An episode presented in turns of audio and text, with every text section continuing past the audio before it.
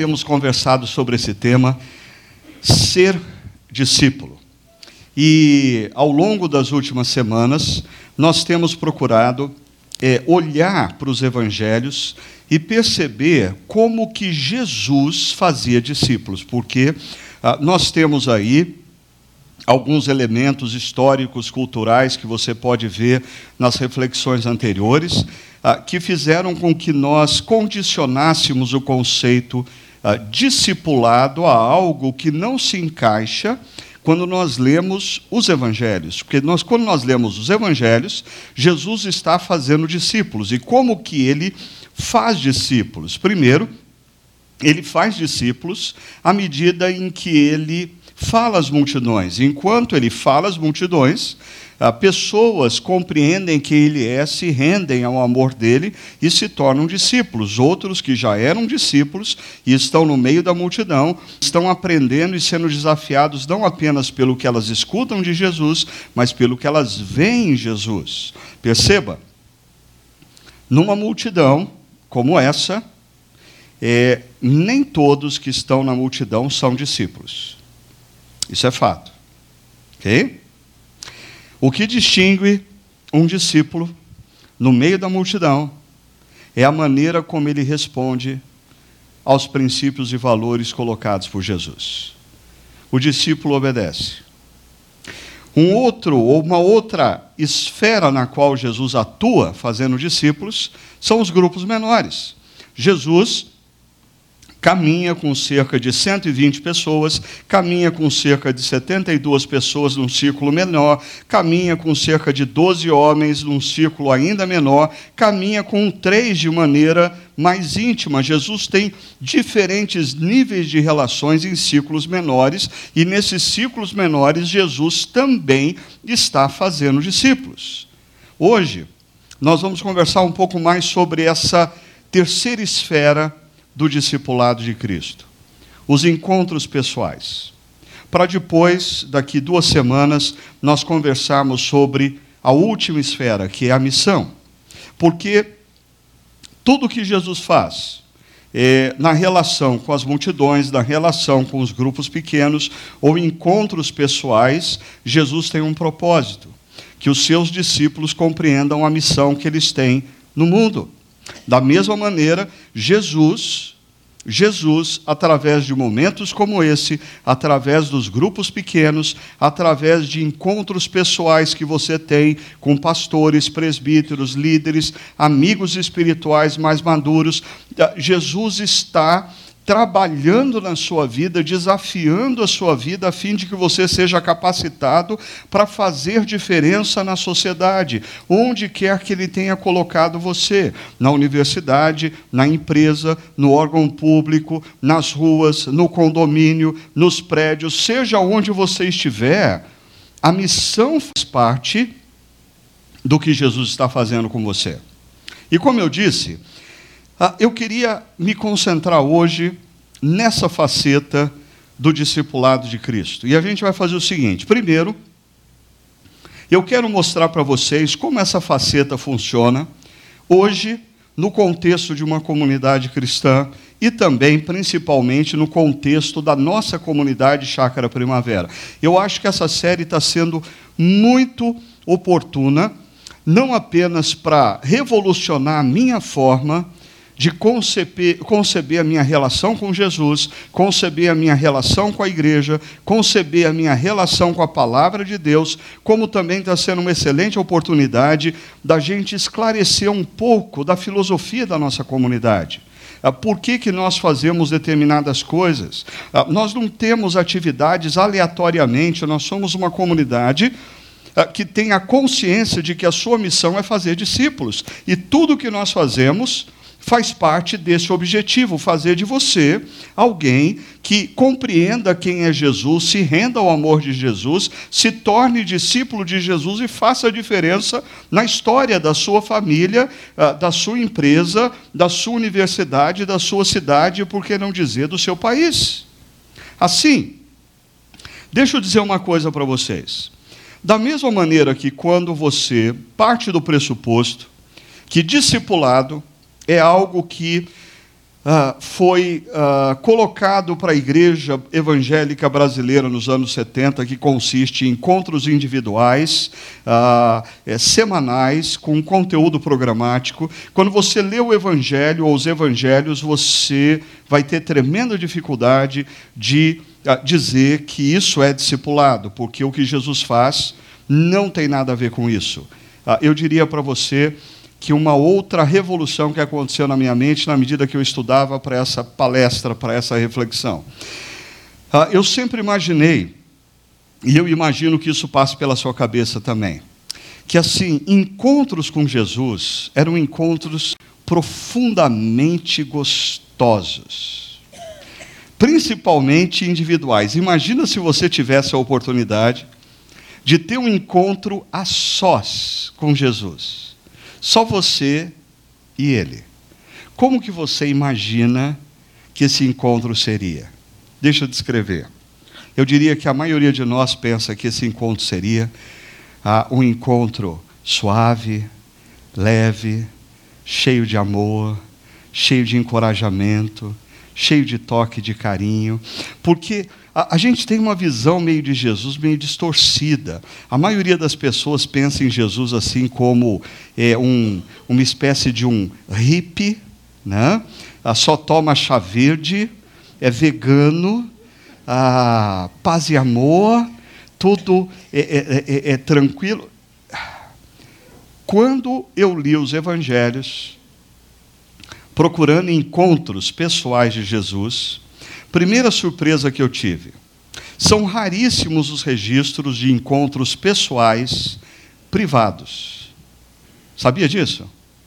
Nós temos pouquíssimos registros de encontros pessoais privados. Por exemplo, Jesus teve um encontro privado com a mulher samaritana, Jesus teve um encontro privado com Nicodemos, mas aí quando você para para pensar alguns outros encontros que você ah, parte do pressuposto que são privados, eles não são. Quando Jesus fala para Pedro, Pedro, antes que o galo cante, você vai me negar três vezes, Jesus está conversando com Pedro, mas os discípulos estão por perto. Quando Jesus fala com aquela mulher que tinha uma hemorragia há 12 anos ah, e Jesus dialoga com ela, uma multidão está por perto. A maioria dos encontros em que Jesus está conversando com uma pessoa, existem várias outras ouvindo o que é dito. Ah, isso talvez aponte por uma questão. A cultura na qual Jesus viveu é uma cultura bem diferente da nossa. A nossa cultura ocidental, pós-industrial, moderna, é uma cultura que supervaloriza o privado. Nenhuma outra cultura na história da humanidade valorizou tanto o privado como a nossa cultura. A maioria das culturas orientais e culturas antigas, por exemplo, quando alguém está conversando com outro, a família está interagindo, outros estão ouvindo, outros estão aprendendo. Agora, na nossa cultura ocidental individualista, a, a gente incorporou um estilo de vida cristã muito mais para terapia, para psicologia, onde você fecha as portas e você tem uma conversa privada, do que de fato para o que acontece na Bíblia. Jesus quase não tem encontros privados.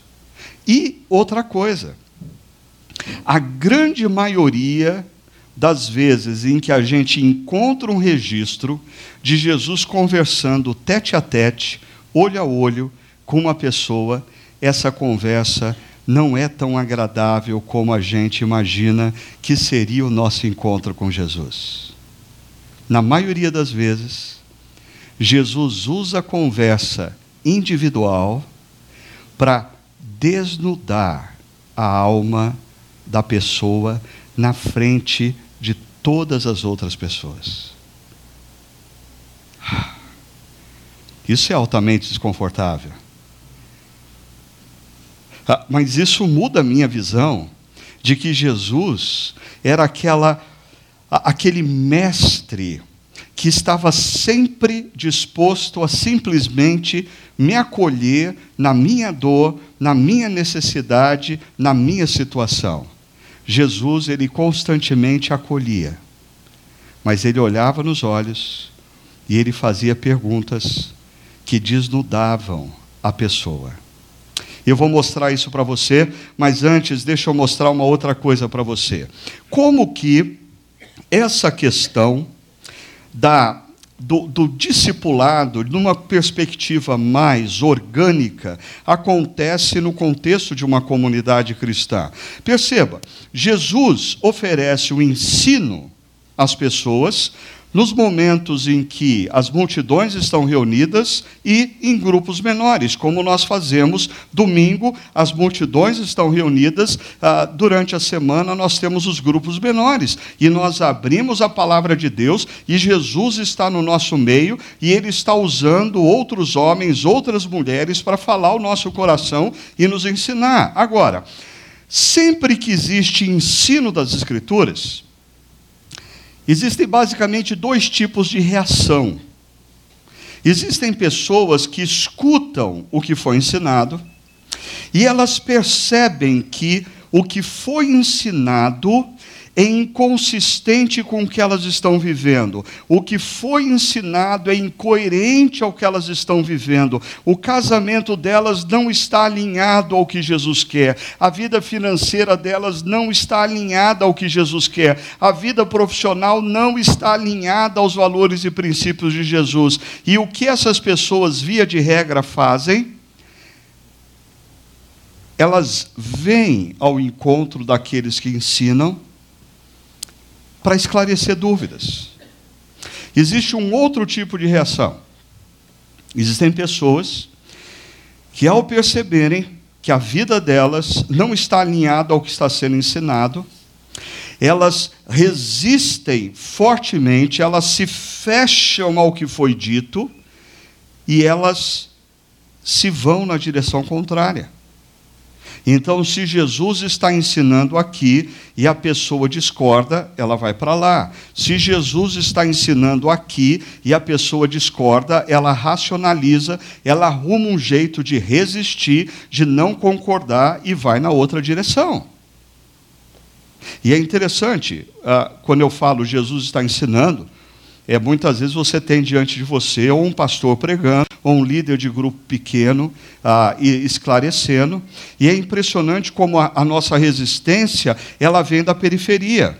Ah, eu não gostei da brincadeira que ele fez. Ah, eu não gostei da camisa que ele estava usando. Ah, eu não gostei dele ter dito. Tudo porque a nossa resistência em ouvir e acolher os princípios e valores que estão sendo ensinados.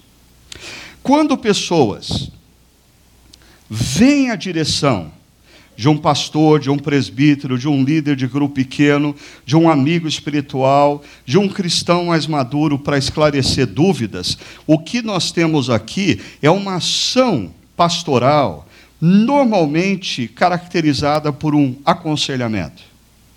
Então, você ouviu alguma coisa e você se aproxima de um amigo que tem mais experiência na caminhada cristã, um líder da igreja, e diz: Você tem um tempo para um café essa semana? Eu estou precisando conversar sobre uma, sobre uma questão que o Ricardo levantou durante a reflexão no último domingo. Aquilo está me incomodando, eu preciso ajustar a minha vida. Mas essas pessoas aqui, elas começam a ir embora.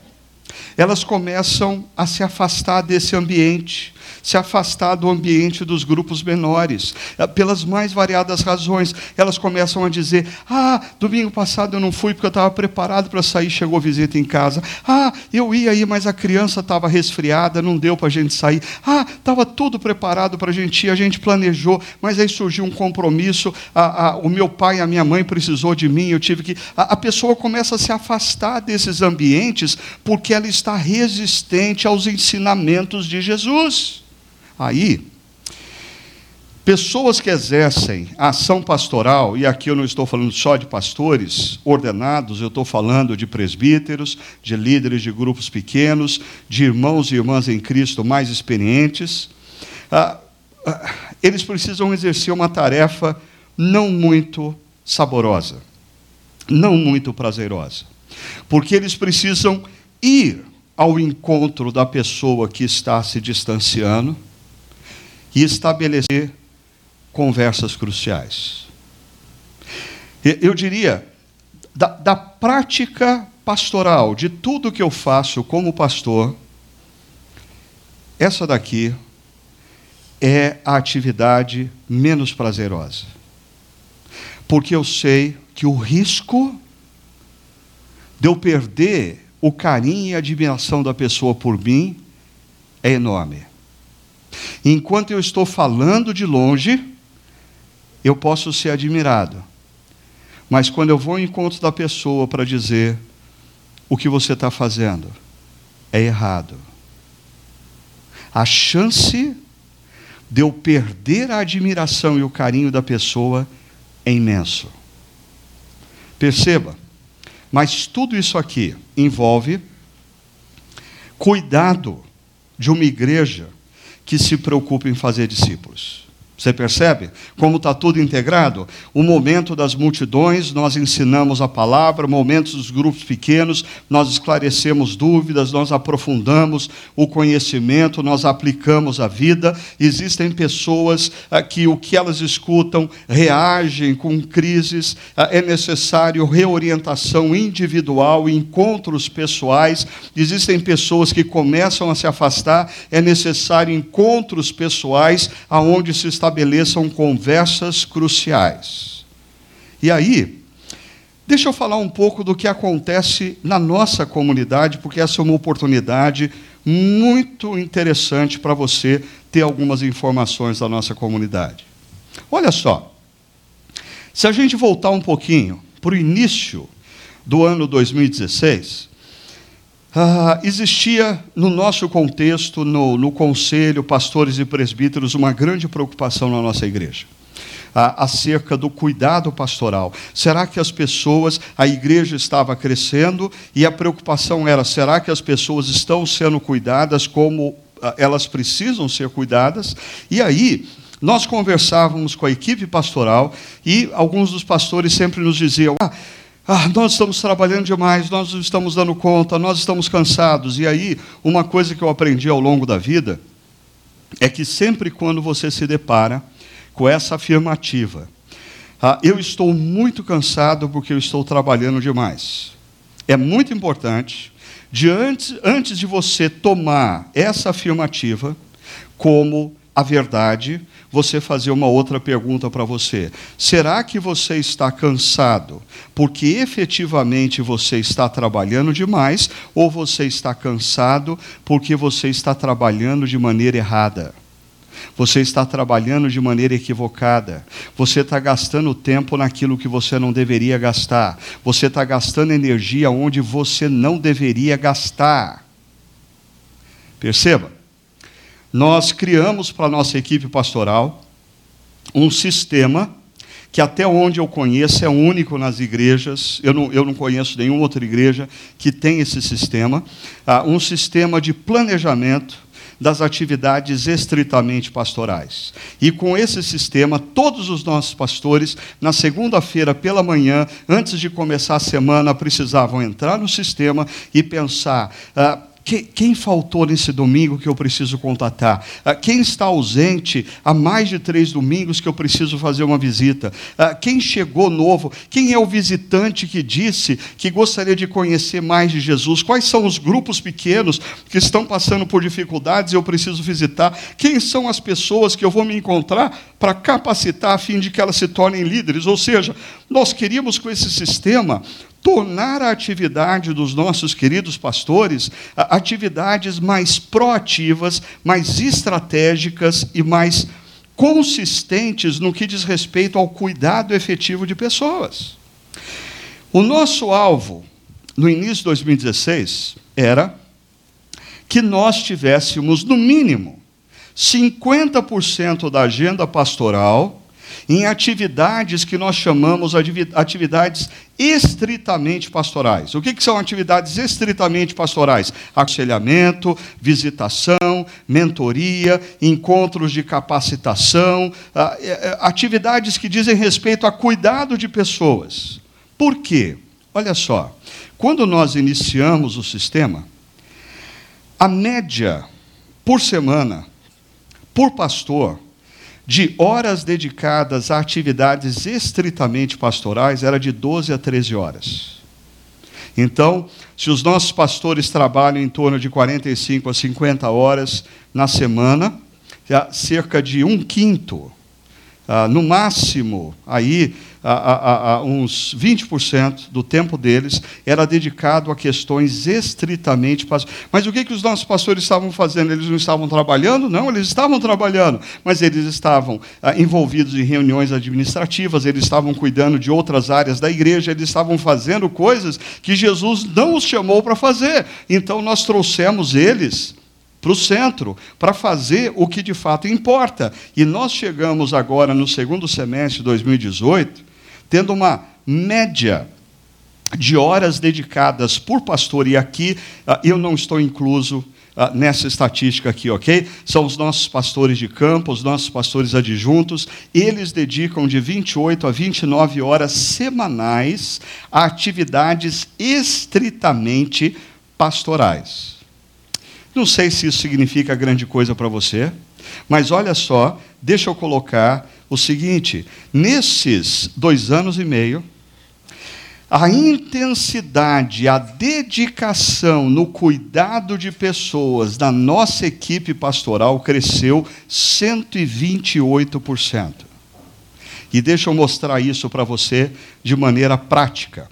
Quando a gente pega de janeiro a agosto, os nossos pastores fizeram 5.788 contatos, contatos telefônicos, com pessoas que estiveram ausentes para saber o que estava acontecendo, com pessoas que estavam enfermas para saber se estava tudo bem e orar por essas pessoas, com visitantes para agradecer e dizer: ah, olha, se você quiser ah, um tempo comigo, eu estou à disposição. São 1.157 horas dedicadas a isso, visitas, 205 visitas, normalmente a pessoas enfermas, 143 três horas, encontros de mentorias uh, voltado para a liderança da igreja, 50 encontros, totalizando 100 horas, discipulados, momentos de capacitação, 416 encontros, 832 horas, aconselhamentos, 2.249 encontros, totalizando 2.249 horas, em outras palavras, de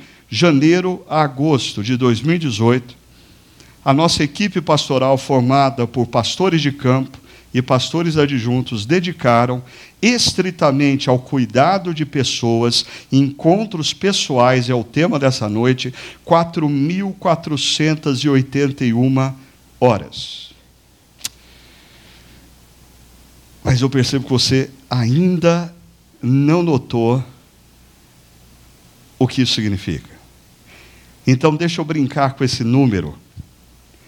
Isso significa que, ah, se nós temos uma média de 1.100 a 1.200 pessoas todo final de semana nos nossos campos, durante esse período, cada frequentador da Chácara Primavera fez uso dos nossos pastores em torno de quatro horas.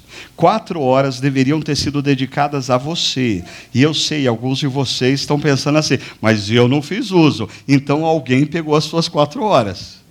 Tem gente que está usando 16, 20, 30, 40 horas, está na hora de você acordar e ligar essa semana dizendo, pastor, eu quero um cafezinho. Eu fiquei sabendo que eu teria direito nos últimos meses a quatro horas, eu não tive, então eu estou querendo esse tempo com o senhor.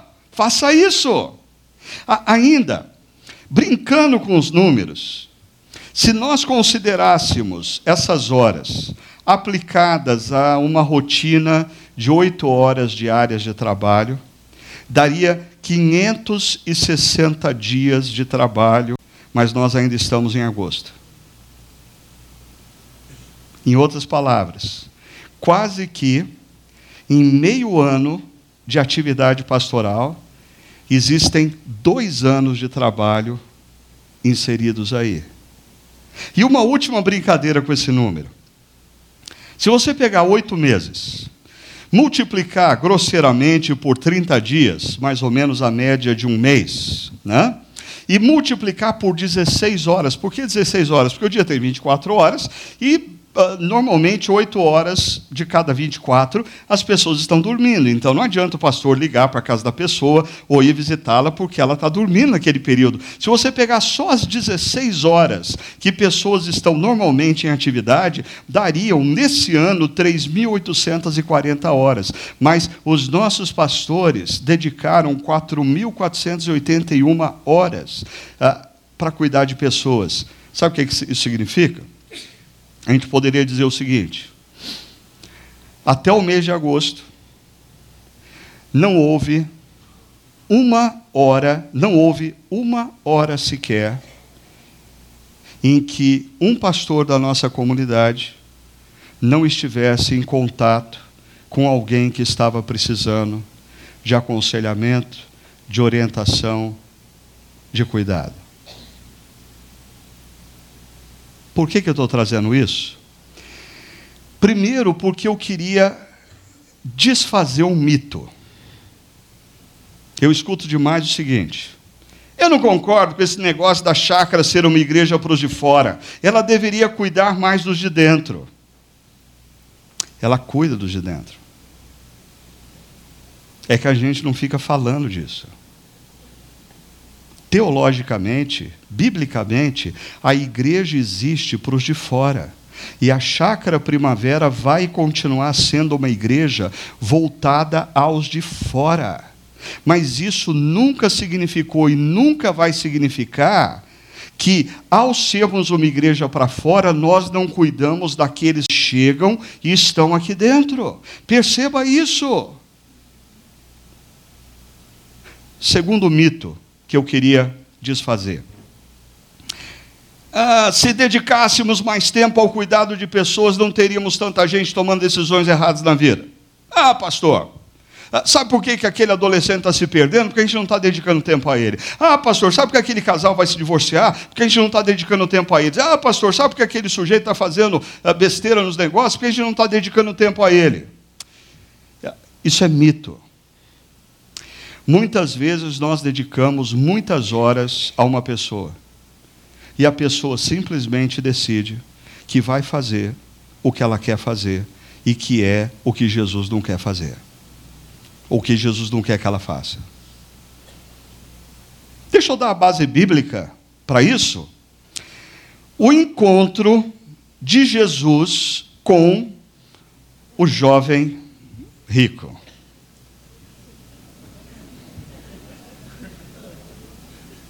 Eu gostei dessa imagem. Ah, é de um site de um sujeito, o site se chama Journey with the Messiah. Ah, ele tem várias gravuras sobre Jesus no contexto contemporâneo. É, é, é, é muito legal.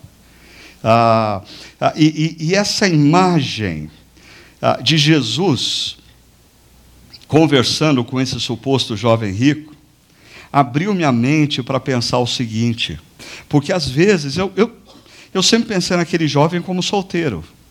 E por que, que, ele, por que, que ele era solteiro?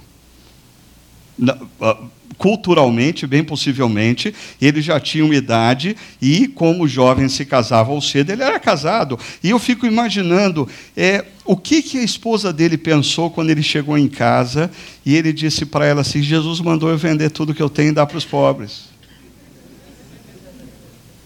E os filhos adolescentes? Que tinham pedido para o pai de presente de Natal o iPhone ah, XR.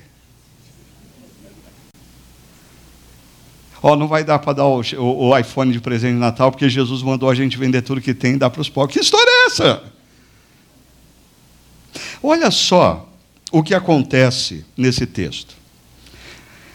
Quando Jesus ia saindo, um homem correu em sua direção e se pôs de joelhos diante dele. Aqui eu queria chamar a sua atenção para o movimento desse homem. Ele corre na direção de Jesus e ele se coloca de joelhos diante dele, não se importando com o que as pessoas que estavam vendo pudessem pensar acerca dele. Ah, é muito sério isso, porque no transcorrer do texto a gente vai ficar sabendo que esse cara era um cara de muitas posses. Ele estacionou o camelo BMW dele e saiu correndo ah, diante de Jesus e se ajoelhou com a calça jeans Hugo Boss dele, não se importou em sujar a calça Hugo Boss ou qualquer coisa parecida. Ah, o que faz esse sujeito sair correndo, se ajoelhar diante de Jesus? Para você perceber como esse movimento é sério. Ah, existem duas ocasiões no Evangelho de Marcos em que alguém se prostra diante de Jesus. A primeira delas é um, é um leproso, é um sujeito marginalizado pela sociedade, é um sujeito que não tem por que se preocupar com a imagem, porque ele não tem imagem. Ele se joga aos pés de Jesus porque ele não tem nada a perder. Ele já perdeu tudo com a enfermidade. A segunda ocasião em que alguém se prostra diante de Jesus é em Marcos capítulo 5, e é um sujeito que ele é líder de uma sinagoga. Esse, esse tem um que perder. E, esse tem que tomar cuidado, porque esse negócio de se ajoelhar na frente dos seus amigos e, e, e as notícias correm. Então, uh, mas esse cara se joga aos pés de Jesus, sabe por quê? Porque ele tem uma filhinha de 12 anos de idade que está à beira da morte. E se você é pai ou mãe e viveu já alguma experiência próxima disso, você entende por que, que esse cara se joga aos pés de Jesus e não está nem aí para o que vão pensar dele. Porque quando você tem um filho ou uma filha à beira da morte, você é capaz de fazer qualquer coisa. Não importa o que vão pensar de você, você quer salvar a vida do seu filho e da sua filha. E esse sujeito se joga aos pés de Jesus. Agora, esse sujeito não tem um filho morrendo, esse sujeito não é um leproso, muito pelo contrário. Esse sujeito vai muito bem, obrigado. Os negócios dele vão muito bem, porque não estavam aplicados no Brasil, estavam aplicados no exterior. Ah, ele investiu na bolsa de valores de maneira correta, as ações que ele investiu subiram. Ele, acabou de sair da concessionária BMW de Jerusalém e está com um camelo, última versão BMW, andando pela cidade com a sua capa Hugo Boss. Esse cara não tem preocupação qualquer. Por que, que esse sujeito corre e se joga aos pés de Jesus? A pergunta dele era: que farei para herdar a vida eterna?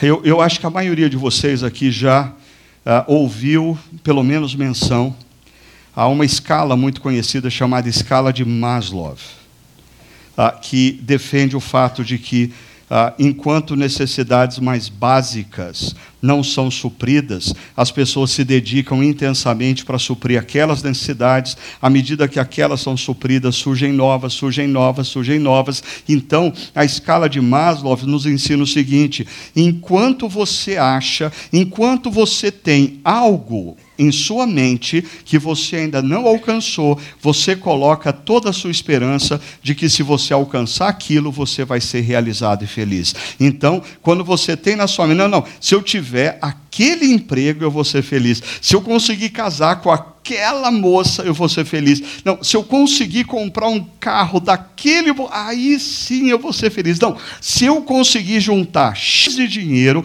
e ter uma casa na praia, uma casa no campo e um apartamento no Cambuí, aí sim eu vou ser feliz.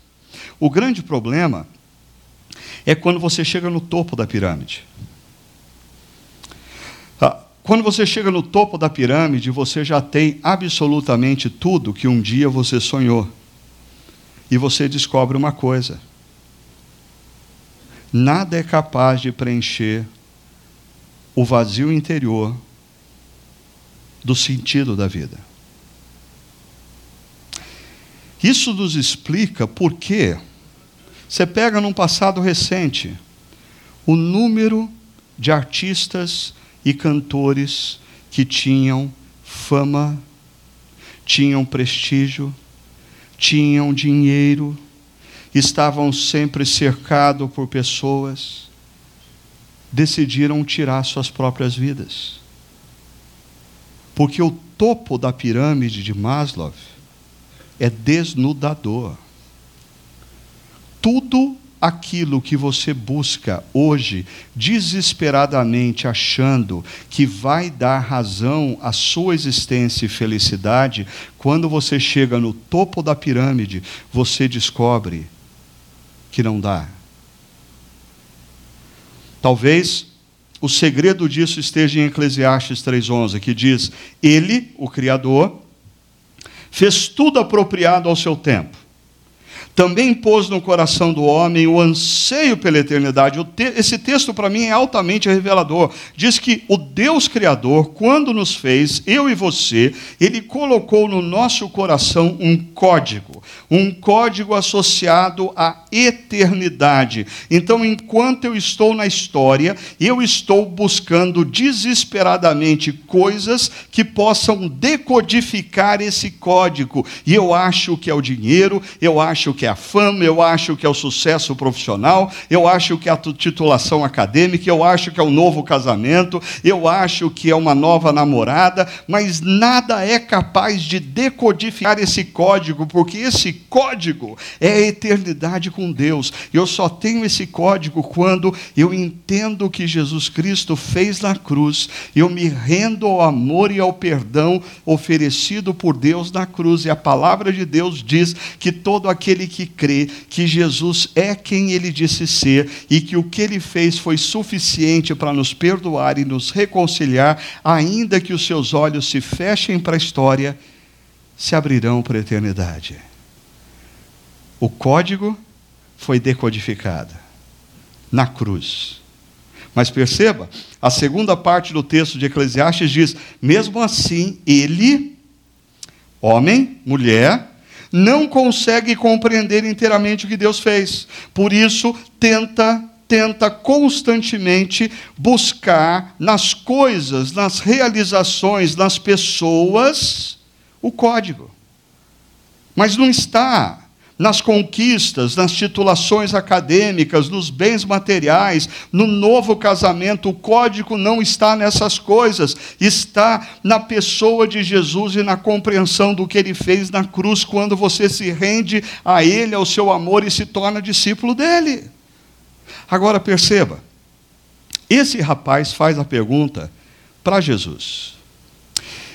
E quando nos evangelhos alguém estabelece uma conversa pessoal com Jesus, via de regra, via de regra, essa pessoa vai ouvir o que ela não quer. Como eu disse no início, nós imaginamos que os encontros com Jesus eram suaves, doces, amorosos, graciosos, mas leia os evangelhos e me aponte Quantos encontros pessoais foram assim?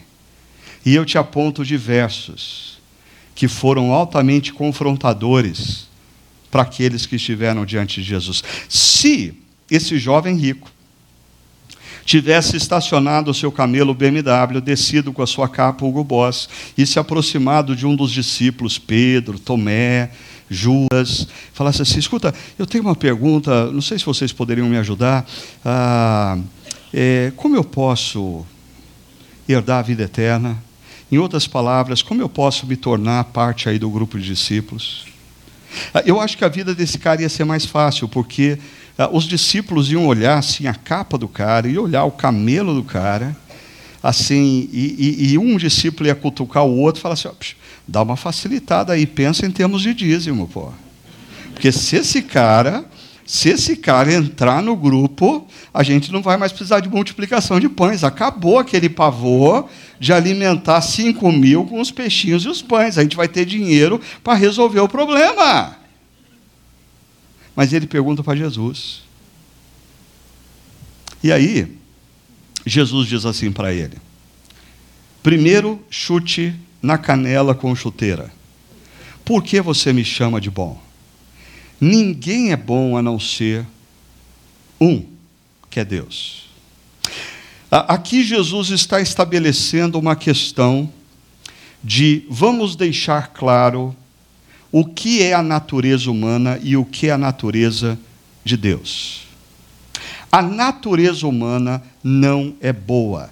Não existe um ser humano sequer na face da terra que possa dizer: Eu sou essencialmente bom. Eu já ouvi de muitas pessoas isso. Às vezes as pessoas me convidam para um café e querem se apresentar, ou ah, eh, elas começam: Olha, eu, eu queria me apresentar, dizer quem eu sou, eu sou isso, eu sou aquilo tal. Olha, eu tenho ido lá na chácara primavera e eu queria dizer assim: Olha, eu, eu não sou uma pessoa que tem problemas, eu não sou uma pessoa ruim, muito pelo contrário, eu me considero uma pessoa boa. Eu falei, já começou errado. Já começou errado. Ah, porque ah, basta você perguntar para o seu pai para a sua mãe, se eles ainda forem vivos, ah, quem era você quando bebê? E eles vão dizer para você que desde bebê você não é bom. Desde bebê você é um ser altamente egoísta. Desde bebê você é um ser que quer tudo para você, não divide as coisas e mais, tem uma profunda dificuldade de obedecer outros. Por quê? Porque você é egocentrado, você só quer as coisas para você e você quer viver a partir de você mesmo. Essa é a sua essência desde bebê. E Jesus diz: "E Deus Deus é bom. E se Deus é bom, e você quer viver a vida eterna com Ele, e você é ruim, entenda uma coisa: você não vai, você não vai ter como viver a vida eterna com Ele, porque Ele é bom e você é ruim. Está claro isso? A partir de você e da sua disposição de ser bondoso, não tem como viver a vida eterna com Deus. A única forma de você viver a vida eterna com Deus é justamente você chegando à conclusão que você não é tão bom como você pensa e por isso você tem uma dívida impagável diante de Deus, e olhar para a cruz e perceber que o que Jesus estava fazendo naquela cruz era pagar a sua dívida. E aí, quando você olha para a cruz, compreende quem Jesus é, se rende ao amor e ao perdão dele, a sua dívida é paga e você é reconectado com Deus eterno. E aí você pode, quando seus olhos se fecharem para a história e se abrirem na eternidade, se porventura, a hora que você abrir o olho, tiver um anjo e o anjo fala assim: peraí, peraí, peraí, peraí. Por que, que você acha que você tem que entrar na eternidade com Deus? A resposta certa não é, ah, porque eu fiz o melhor que eu podia, eu não fui tão ruim assim. A resposta certa é, porque Jesus disse que na cruz ele pagou a minha dívida e eu creio. É isso que me dá a eternidade. Mas esse jovem não acredita nisso. Então Jesus entra na dele. Ok? Jesus entra na dele. Jesus diz assim: Você conhece os mandamentos? Não matarás, não adulterarás, não furtarás, não darás falso testemunho, não enganarás ninguém, honra o teu pai e a tua mãe. Perceba, todos os mandamentos citados aqui por Jesus fazem parte do que na tradição judaica se chama a segunda tábua da lei. A primeira tábua da lei são os quatro primeiros mandamentos que são direcionados à relação com Deus, à relação vertical. A, segunda tábua são os seis mandamentos relacionados à, horizontalidade, à, à vida para com o outro. Jesus está propositalmente perguntando para ele, porque esse cara se achava bom na horizontal. E Jesus diz: Você conhece os mandamentos? olha o que ele responde: Mestre, a tudo isso que o senhor citou, eu tenho obedecido desde a minha adolescência. E aqui existe uma questão cultural que a gente precisa perceber. Ah, esse, esse sujeito ele está apontando para uma cerimônia chamada Bar Mitzvah, que é a cerimônia na qual um adolescente judeu, diante da comunidade, assume o compromisso de obedecer à lei, não mais porque os pais o obrigam e o direcionam, mas por livre e espontânea vontade. Então, a menina aos 12 anos de idade, o menino aos 13 anos de idade, comparece diante da congregação judaica para afirmar que ela é bar mitzvah, filho do mandamento. A partir desse momento, eles assumem a responsabilidade de obedecerem à lei judaica. E esse, esse cara está dizendo, desde a minha adolescência, desde o momento em que eu fiz o meu bar mitzvah, eu tenho obedecido à lei. Ah, e Jesus olha para esse rapaz e diz o texto que ele olhou para ele e o amou. Ah, eu queria que você entendesse uma coisa. Se eu fosse Jesus, e estivesse diante desse rapaz e percebesse que ele é um daqueles tipos que, porque tem muito dinheiro, acha que pode comprar todo mundo, e eu percebesse a arrogância dele, achando que ele era melhor do que os outros, e com esse discurso de que ele tem guardado toda a lei e de que ele é bonzinho, eu possivelmente teria dado um checkmate nesse moço para ele sumir da minha frente. Mas ainda bem que ele estava na frente de Jesus.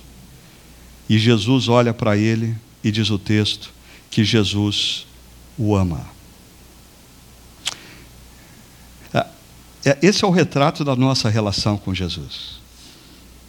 A gente chega domingo após domingo aqui diante de Jesus e talvez achando que nós somos nós somos bons, afinal, se nós compararmos as nossas vidas com aqueles que não frequentam a igreja, nós nos consideramos muito bons. Ah, eu continuo fiel à minha esposa, eu continuo bom marido, eu cuido dos meus filhos, todos os meus filhos frequentam a igreja.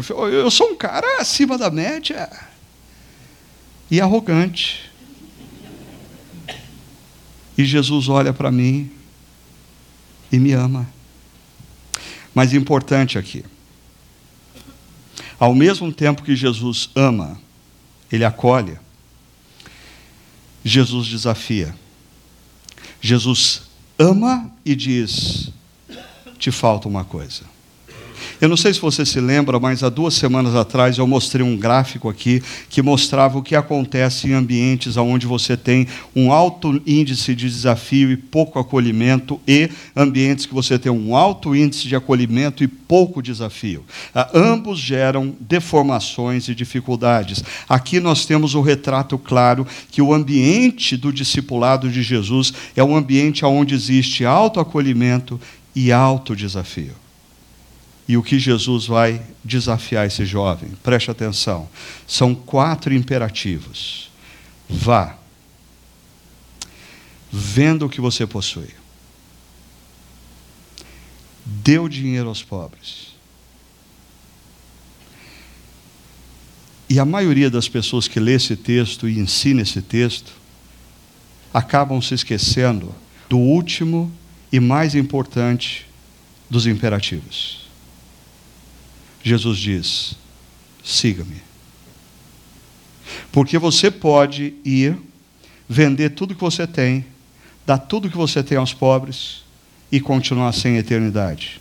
Porque isso não vai fazer de você uma pessoa boa. A tua única chance de viver a eternidade com Deus é você seguir a Jesus.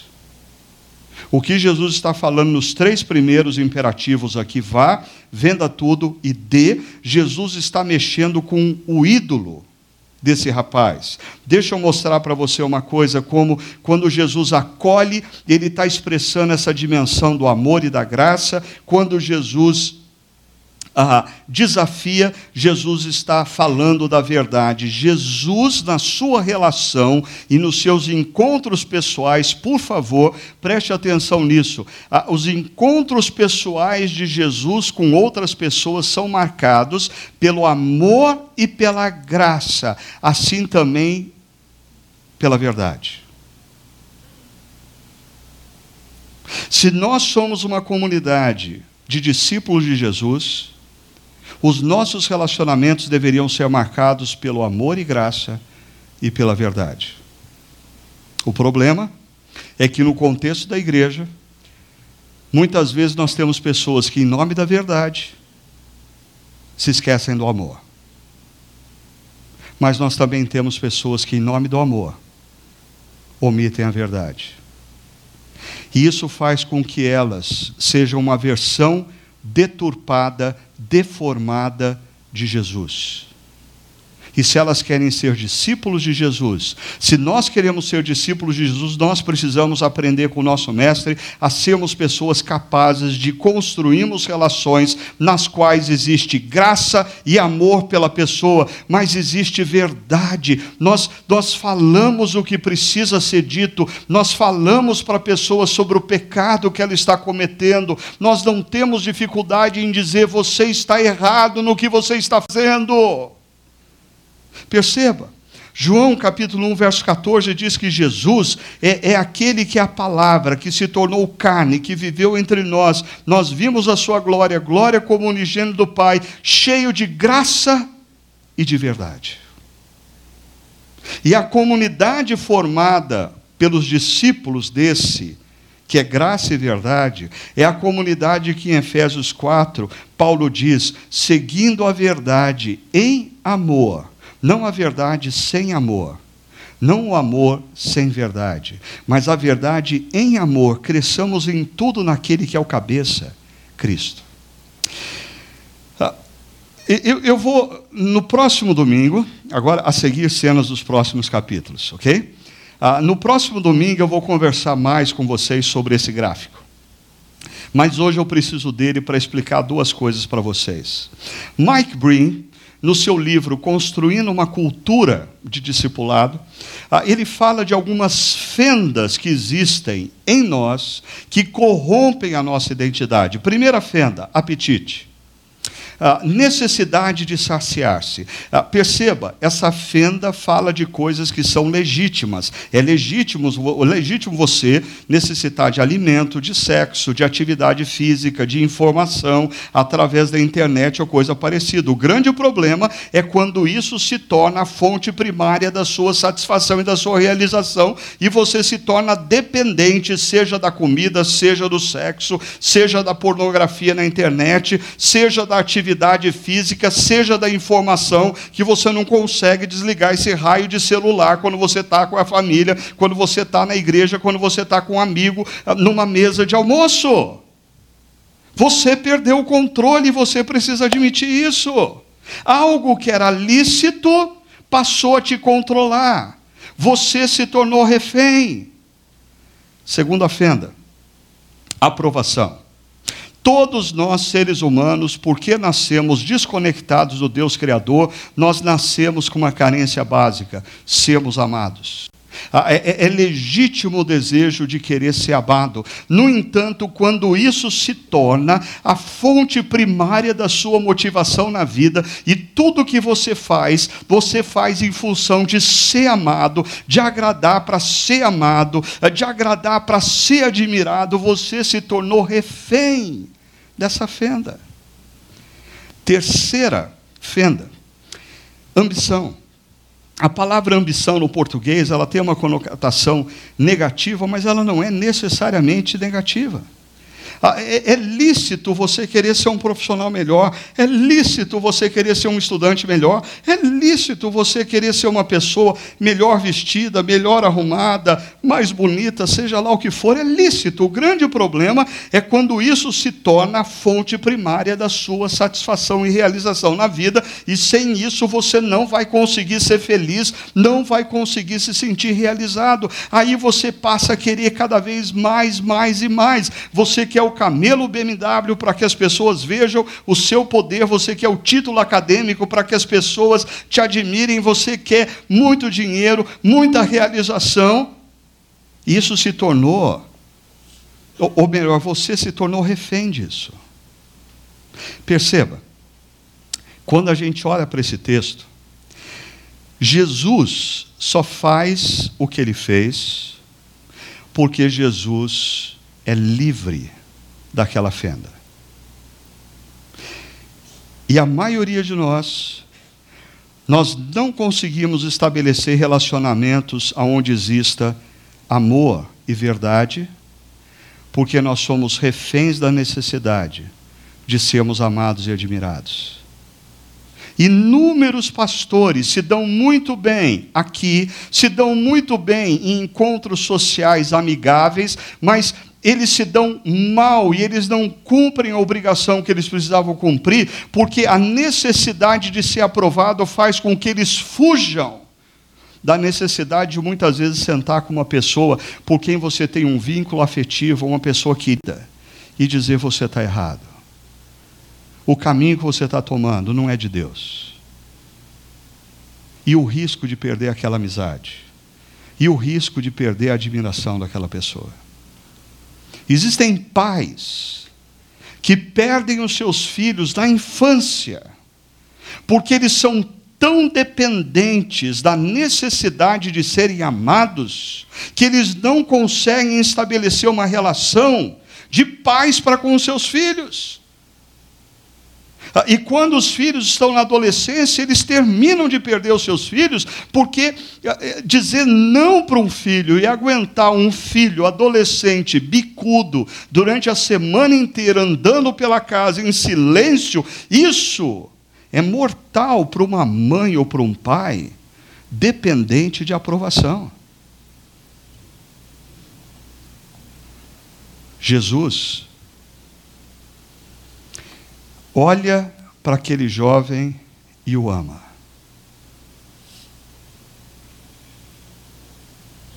E ele não tem medo de perder aquele jovem. Ele diz: Te falta uma coisa. Mas perceba, o texto nos diz que o jovem ficou abatido e afastou-se, triste. Por quê? O texto vai me dizer, porque ele tinha muitas riquezas. Ah, em outras palavras, algo que ele considerava mais importante e valioso para a sua vida do que a eternidade com Deus e a missão como discípulo na história. Ah, ele tinha um discurso de que ele queria seguir a Jesus, ele tinha um discurso de que ele queria a eternidade, no entanto, as suas riquezas eram mais valiosas para ele do que a eternidade, do que viver com Jesus na história. O seu problema talvez não seja a riqueza, mas e se Jesus hoje está dizendo para você o seguinte: eu quero que você abra mão desse prazer errado e equivocado que você está estabelecendo na sua vida. Eu quero que você abra mão dessa decisão errada e equivocada que você está tomando. Eu quero que você abra mão desse caminho que você está tomando, que não é o meu caminho. Eu quero que você abra mão do seu desejo de autonomia e dependa da minha sabedoria, dos meus princípios, dos meus valores. Perceba, o que Jesus faz é revelar os ídolos do coração desse moço. Ah, e Jesus está apontando agora para a primeira tábua da lei. Se na horizontal esse moço parecia bom, na vertical, Jesus revela o ídolo dele, as riquezas. Volto para esse gráfico. Pergunta: qual a força que corrompe a identidade desse jovem, gerando ídolos em sua vida e fazendo dele um refém? Qual deles? Ambição. Esse moço é refém de algo que, no início, ele tinha controle. Com o passar do tempo, ele se tornou controlado. A ponto de, diante de Jesus, Jesus dizendo: Você quer a vida eterna? Abre mão disso. Ele vai embora triste, porque ele não consegue mais viver sem aquilo. Aquilo fez dele um escravo. Ele é refém do que ele mesmo adora. Assim, conversas cruciais tem o poder de desnudar os bastidores de nossa alma. Quando isso acontece, duas são as nossas opções: arrependimento ou resistência.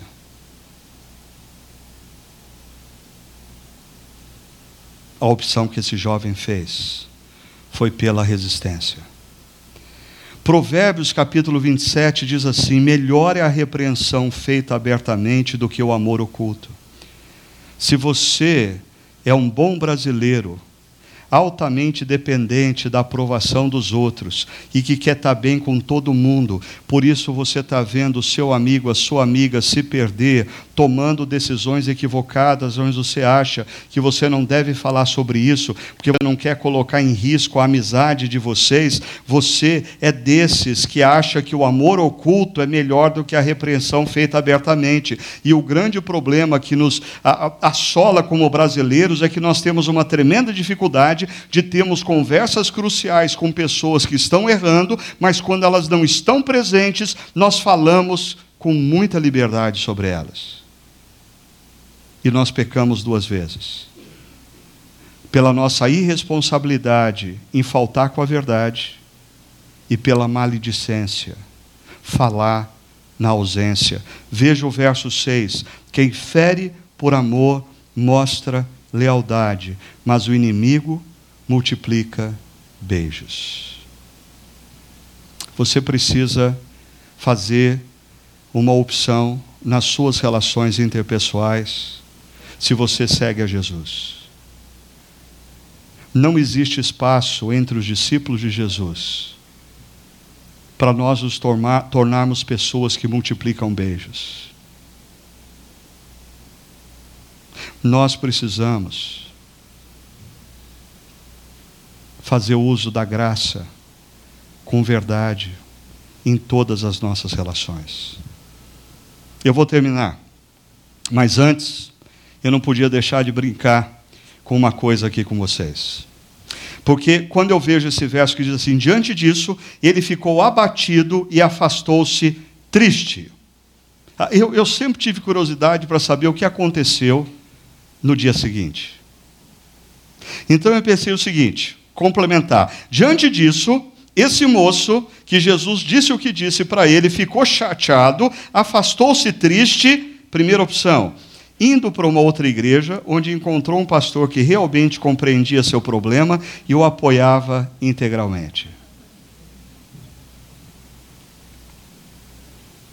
Como pastor, eu não sei o que, que me dói mais se eu me lembrar de conversas cruciais que eu tive com pessoas e elas se foram, ou se é saber que elas entraram na igreja da esquina e o pastor nem sequer perguntou por que, que elas vieram e as acolheu, as abraçou, principalmente se elas tinham um camelo BMW. Mas tem uma segunda opção.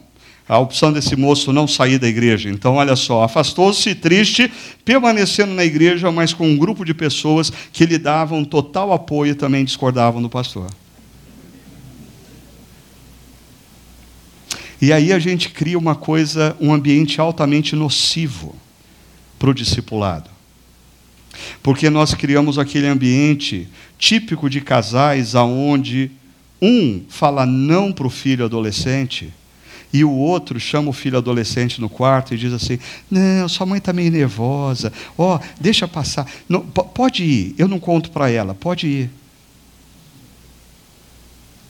Isso é altamente degradante para uma cultura de formação de discípulos aonde pessoas que estão errando e tomando decisões erradas encontram espaço para abrigar-se dentro da própria comunidade cristã, porque grupos se omitem na verdade para manifestar a graça. Diante disso, primeira pergunta que eu tenho para você, enquanto o nosso grupo já sobe aqui, por favor. Primeiro, como discípulo de Jesus, qual é a conversa crucial que hoje ele está tendo com você? Talvez não seja sobre dinheiro, talvez seja sobre outra área. Mas o que, que Jesus está dizendo para você, meu filho, minha filha? Eu quero que você deixe. Eu quero que você deixe isso. O que Jesus está mandando você deixar? Segundo, como discípulo de Jesus, como você tem reagido diante de conversas cruciais? Você tem feito como esse jovem que sai fora, se protege e sai falando para todos os cantos, racionalizando a situação e detonando quem te confrontou? Ou você tem coração humilde para ouvir e diante de Deus se arrepender e dizer: Eu preciso mudar? Por fim,